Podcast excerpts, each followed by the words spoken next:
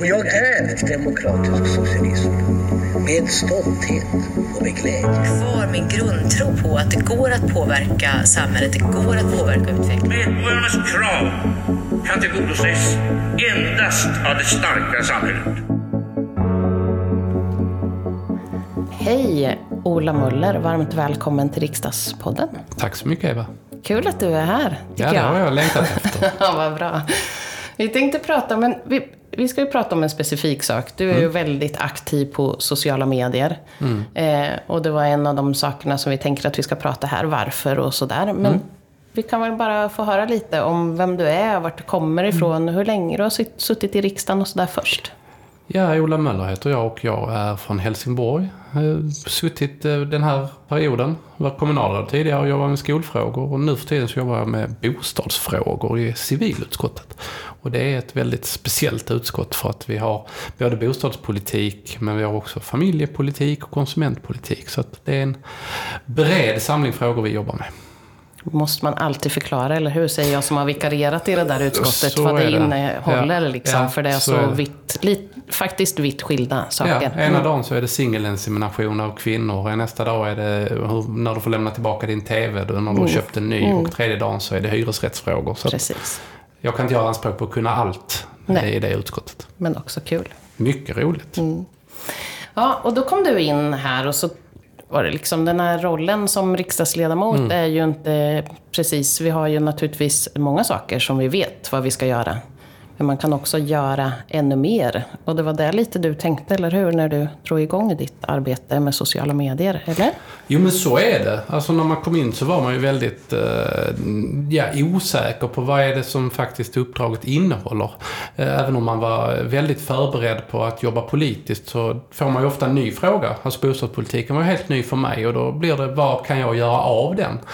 Och det tar ju ett tag innan man har kommit in i sin fråga. Och sen, eh, faktum var att det var var nog egentligen pandemin som verkligen fick mig att eh, ta ett steg in och börja bli aktiv på sociala medier i den utsträckning som jag är. För att i takt med att eh, förutsättningarna förändrades så måste vi ju förändra vårt sätt att arbeta. Och eh, då har vi ju ett antal kollegor, bland annat Olle Torell, som är väldigt, väldigt duktig på sociala medier. Och när vi då blev hemskickade i mars 2020 så tänkte jag att då tar jag steget fram. Och eh, jag har alltid varit aktiv på sociala medier. Jag har jobbat med poddar tidigare ganska mycket. Jag har varit bloggare under många år kring 00 10-talets eh, skifte där.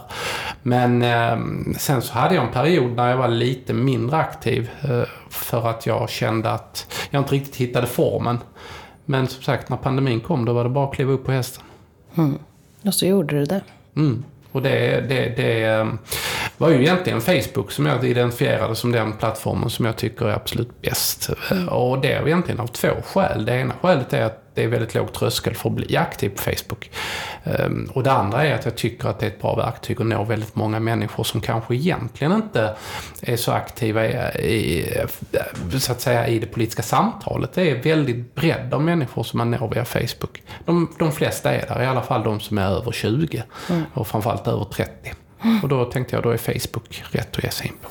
Men jag tänker, för det låter ju som att du har liksom ett driv att Mm. du, har, du pratar om det här med bloggandet och poddande och sådär. Att, att uttry- är det liksom uttryckandet av politik eller är det samtalet och diskussionen? Eller vad är det som är vad är det som du tycker är så roligt med det där? För det måste du ju tycka när du har Ja, gjort absolut. det mycket och ägnat mycket tid åt det. Absolut. Alltså, jag, jag tror så här att som sociala medierna är egentligen bara en förlängning av allt annat man gör som politiker. Vi går ju på alltid liksom seminarier och träffar med människor och vi skriver debattartiklar och vi skriver insändare och liknande. Och, eh, genom att då koppla på de sociala medierna så får du ju dels liksom äger du din egen kommunikation på ett annat sätt och dels så eh, får du en möjlighet till dialog. Och det är nog det som jag tycker är det mest stimulerande.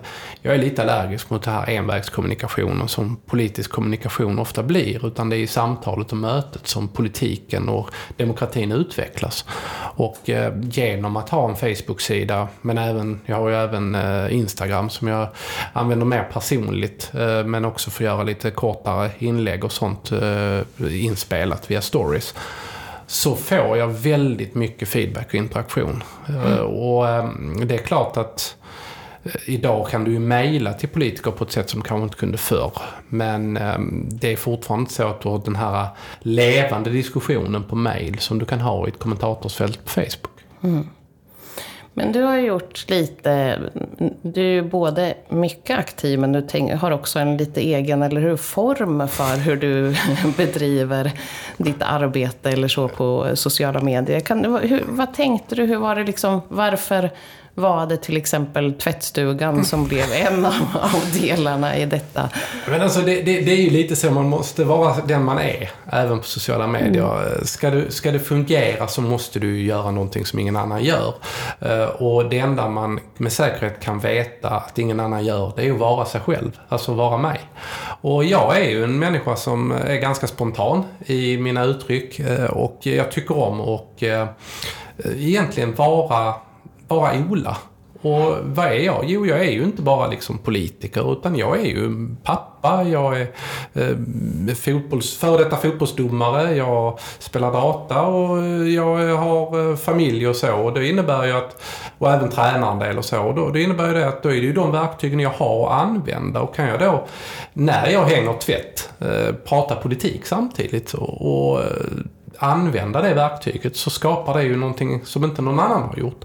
Och det är ju också en sån sak som väldigt många som följer sociala medier och säger gå in på YouTube och titta så är det ju liksom miljoner av videos av folk som lagar mat, av folk som ger tips på hur man eh, lär sig spela gitarr och viker tvätt och allt möjligt. Och då tänkte jag ju att det är väl en alldeles utmärkt eh, grej att eh, göra. Och då har det blivit att jag lagar mat för det ska jag ändå göra och jag ska vika tvätt för det ska jag ändå göra. Och då kan jag snacka politik också. Och för er som eventuellt inte har sett så är det så att man får se när Ola viker tvätt. Men det är ju inte bara det att det, du visar inte hur man viker tvätt, utan du viker tvätt samtidigt som du pratar politik. Ja, och det där är ju en stor diskussion också huruvida det är tvätt jag viker eller om jag sorterar det lite bättre i färgskalor. Mm. Det, det blir stora diskussioner runt om eh, i landet och i rörelsen om mitt eh, tvättvikande. Det är också ett sätt att liksom få in människor som kanske inte per liksom första steget är intresserade av själva politiken politiken. Eh, det blir ju ett intresse och eh, alla kanske inte hänger med i alla frågor jag pratar om även om jag ju försöker hålla det på nivå så att alla ska mm. kunna hänga med.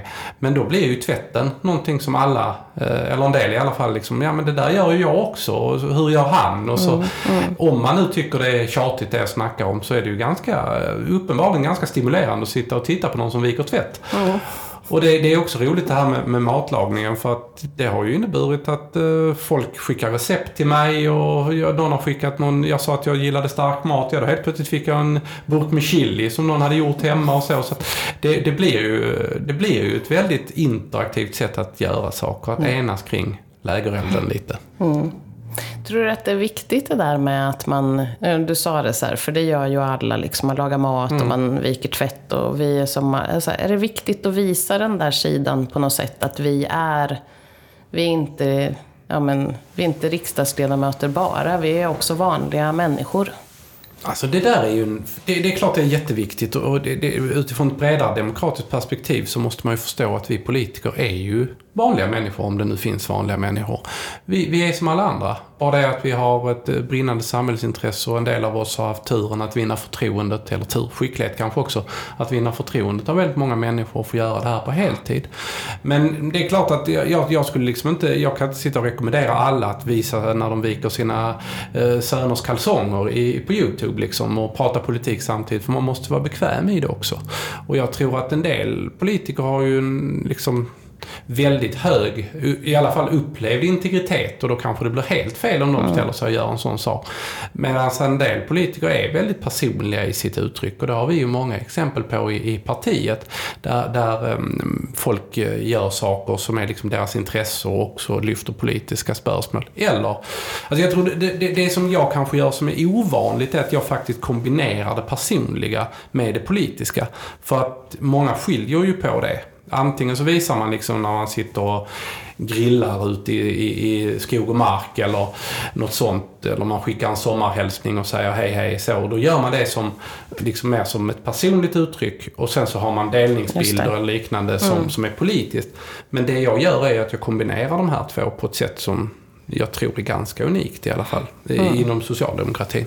Sen vet jag ju att det finns ju partiledare som gör sådana saker med bloggar. Eller vad heter bloggar och poddar och vloggar och allt möjligt. Mm. Men ehm, jag tror att det hade varit bra om fler visade den sidan, absolut. Men det kanske är också lite som du var inne på innan, att man ska göra det man själv känner sig både bekväm med och som man också är. Eh, eh, Jo men så är det. Och, för man ser igenom om det är något som Absolut. inte är liksom, eller hur? Absolut, och det, det, är väl, det är det viktigaste, att vi är riktiga så att säga. Ehm, Men det är klart, eh, sen är det ju inte, det, det, det är också ett sätt för mig att leda in människor i liksom det andra som jag gör. För att något som, om man tittar jämför mig med en sån som Olle Thorell som ju gör väldigt mycket bra filmer eh, och väldigt pedagogiska filmer så har jag ju kanske dragit ner lite på mitt filmskapande till förmån för att skriva lite mer texter eftersom jag har väldigt mycket bakgrund i textskrivandet. eh, Och som sagt, jag bloggade då tidigare väldigt mycket och är väldigt bekväm med att uttrycka mig i skrift och det blir ofta ja, lite folkbildande har jag förstått. eh, Genom att jag inte anlägger kanske det klassiska polemiska, alltså konfrontatoriska sättet. Utan jag försöker liksom, det här är våra argument och så här ser motståndarens argument ut och så får folk dra sina egna slutsatser. Alternativt ta en fråga som kanske är komplex och försöka bena ut den. För att politik idag blir väldigt mycket snabba puckar och one-line och så jag är lite allergisk mot det egentligen. Eh, Det, det passar ju i talarstolen i en debatt men när vi ska kommunicera vår politik, om vi ska få rörelse i vår rörelse så att säga, och få folk att gå med och känna för det, då räcker det inte med slogans utan då måste det vara ett djup. Och då, det, det, det märker jag också att det får väldigt god eh, respons. Just det, bakgrund bakom. Du, jag tänker, vad var det som, när du blev politiskt aktiv ifrån början, var det några liksom särskilda frågor eller något som drev dig? Och är den ungefär samma idag i så fall? Eller hur, hur, ser ditt, hur ser ditt politiska engagemang ut? Är det sakfrågor eller är det något bredare? Jag brinner av värderingar. Alltså det, det, jag, jag är socialdemokrat för att jag liksom tror att det är bästa vägen att skapa ett bättre samhälle för mina barn än det jag växte upp i. Eh, Och med mina barn menar jag ju i grund och botten alla barn. Jag tror att socialdemokratin är eh, nyckeln för det genom att jämlikhet är det bästa sättet att skapa fria individer och det är det bästa sättet att skapa eh, tillväxt i ett samhälle. Och då är jag så att säga värdesocialdemokrat eh, i den bemärkelsen att jag kan nog jobba med vilken fråga var som helst så länge jag får göra det utifrån ett socialdemokratiskt perspektiv. Och det var väl därför jag trillade in i socialdemokratin också för att det var det som liksom låg närmast mina värderingar.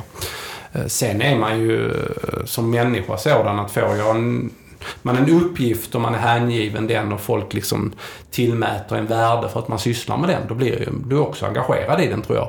Eh, Och därför så när jag jobbar med skolfrågor var det det viktigaste i världen. Nu är det ju bygga bostäder som är det viktigaste i världen. Och specifikt hyresrättsfrågor och bostadsrättsfrågor för det är liksom mitt huvudansvar.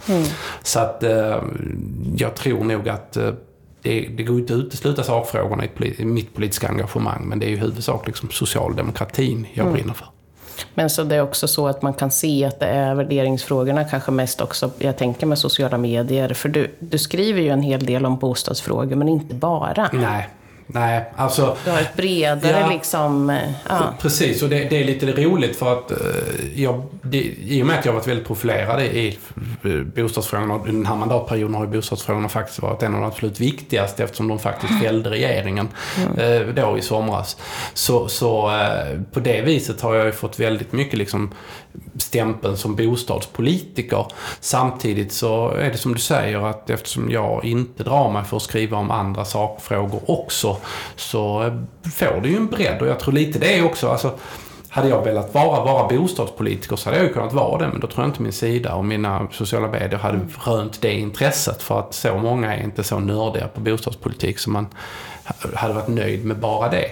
Men eh, det är klart, det, det vet ju alla som har lyssnat på din podd att vi har ju olika ämnesområden här i riksdagen och eh, kollegorna är ju väldigt kunniga inom sina områden så att det är ju också lite svårare att skriva om frågor som inte är mitt område så att säga. För det gör ju ofta att jag måste, man får ta andra hänsyn eh, och diskussionen blir mer värderingsstyrd än kanske detaljstyrd. Samtidigt som det är också en sån sak. Får jag en fråga så vet jag ju vem jag ska fråga och då kan jag få detaljerna och jag vet var jag ska leta. Och det gör ju också att den här levande dialogen som ju faktiskt är liksom en demokratisk uppgift tycker jag som vi har. Att, att informera och sprida kunskap. eh, Den blir ju väldigt aktiv på min sida tack vare det. Vad tycker du är svårast? Är det någonting som du känner att det här är... Det här tycker jag... Är det svårt eller jobbigt personligt? Eller liksom där att hålla uppe engagemanget också tänker jag. För du är ju liksom... Eller hur? Nej, alltså jag får ju nästan hia mig för att inte skriva för mycket. Alltså, Det är ju inte Twitter jag är på. Eh, Och det är liksom medvetet val för jag tycker det är, det är inte alls ett forum som attraherar mig. Utan Facebook är ett lite långsammare forum i den bemärkelsen att, att eh, dina inlägg får inte bli för många för då blir det inte bra tycker jag. Men eh, samtidigt är jag väldigt aktiv då i kommentatorsfält på media och alltså sådana saker, vilket gör att jag håller liksom en dialog även utanför min egen sida. Vilket också kanske är lite ovanligt. Vi är några riksdagsledamöter som gör det väldigt aktivt, bland annat du också. Eh, vilket är jättebra. Men, men eh, den biten är nog inte det svåra, utan jag vet inte vad som är det svåraste. Ibland är det ju så att man vaknar en morgon och känner att man tar någon inspiration alls. Och då är det klart att har man då liksom en ambition som jag att faktiskt komma ut en gång om dagen med någonting. Så ibland blir det nästan så man får krysta fram något. Samtidigt så känns det inte bra heller. Utan då är det ju bättre att bara lägga upp en bild på lite blommor och säga eh, hoppas ni har en riktigt fin dag. För att det, det behövs det också.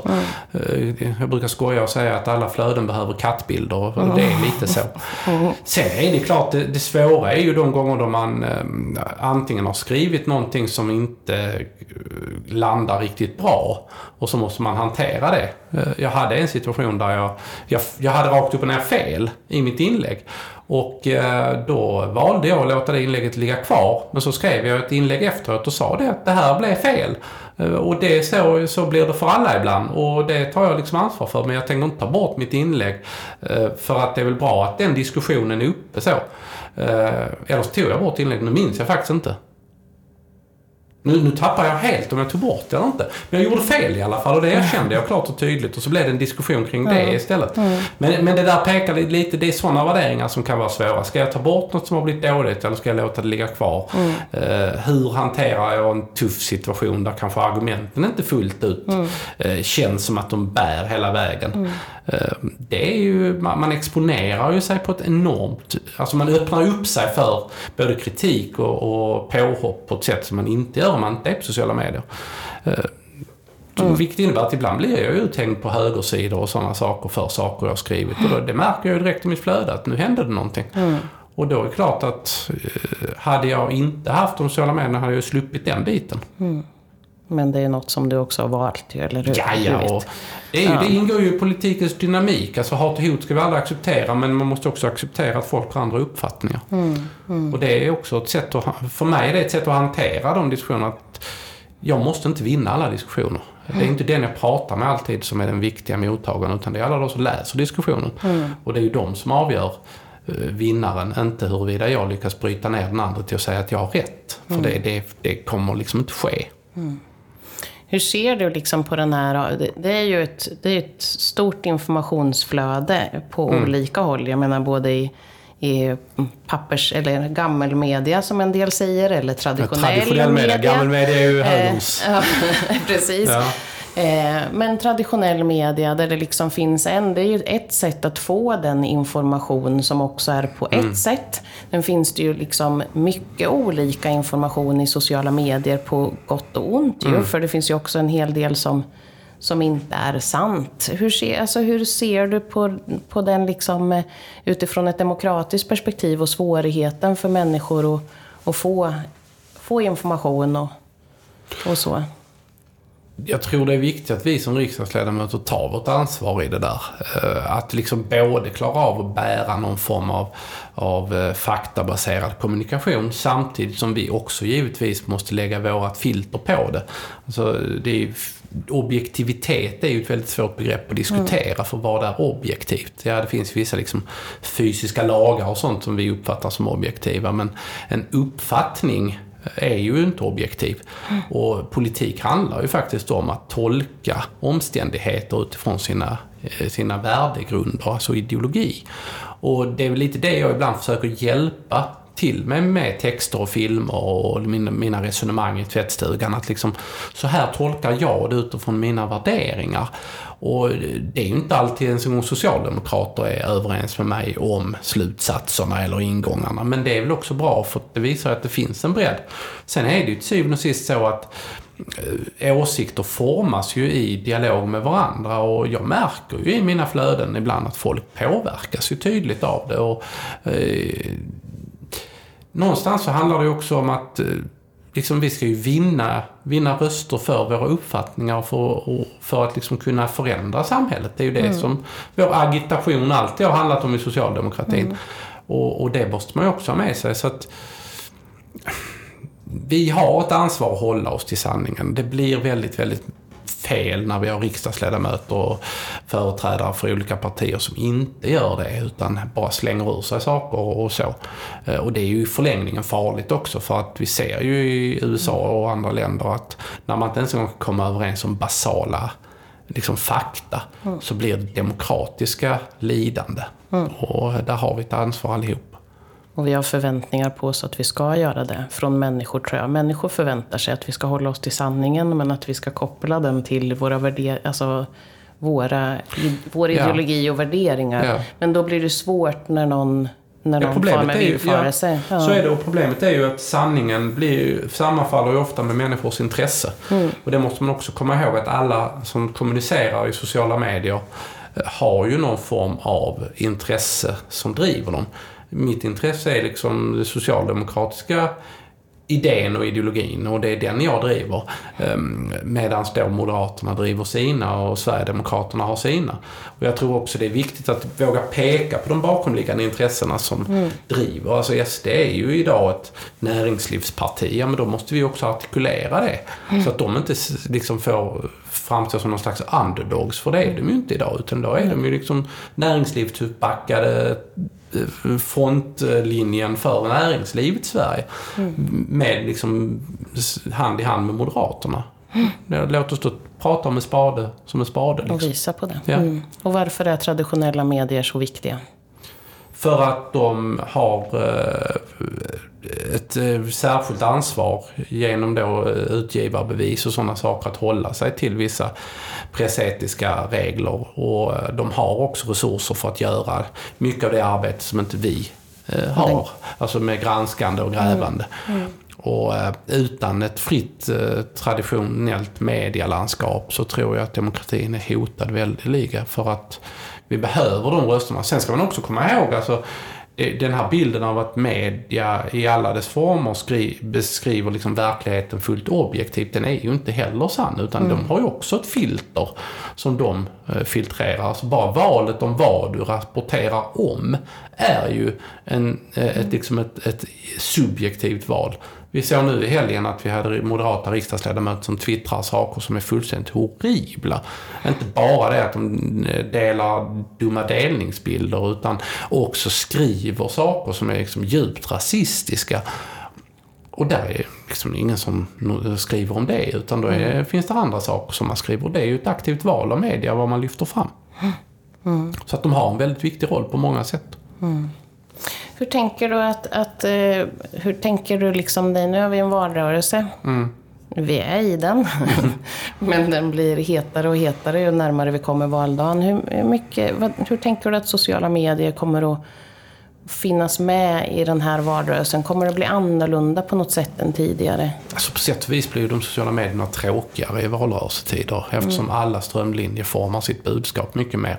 Eh, det blir mindre eh, frifräsande och folk ska köra sina clashiga inlägg med liksom slogans och så. Och mm, det kan jag tycka är egentligen ganska tråkigt för att eh, det som är roliga med sociala medier det är ju när folk är sig själva och kör sitt eget race lite grann, alltså inom ramen för, för linjen så att säga.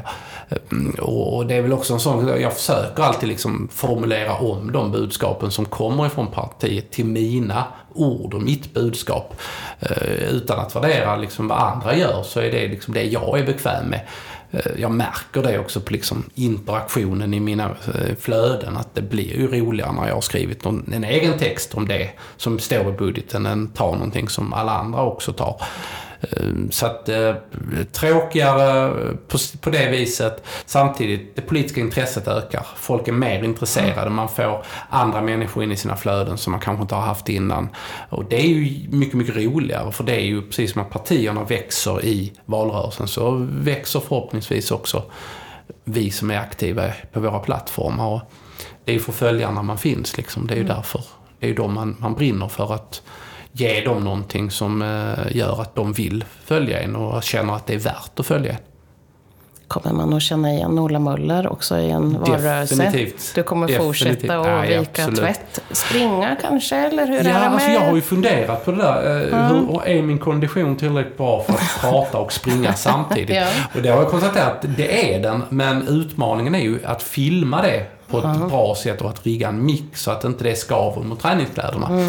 Uh, om någon har en lösning på det eller är beredd att cykla med och filma mig uh, under löpningen så kan ni ju höra av er så mm, för Jag tänker att andra som springer och blir filmade, de brukar ju ändå liksom ha någon sån här mackapär eller maskin som åker bredvid. Så att eh, jag är, jag är av uppfattningen, som... ja, alltså jag är av uppfattningen att det ska vara så extremt enkelt som möjligt. Ja. Alltså, det är lite det som är saken också. Att ska man vara aktiv på sociala medier så tror jag att tröskeln får inte vara för hög. Nej. Många gör det misstaget att man bryr sig mer om utseende och innehåll, eller inte innehåll, layouten så att mm. säga och liksom att mm. allting ska vara exakt rätt och så. Mm.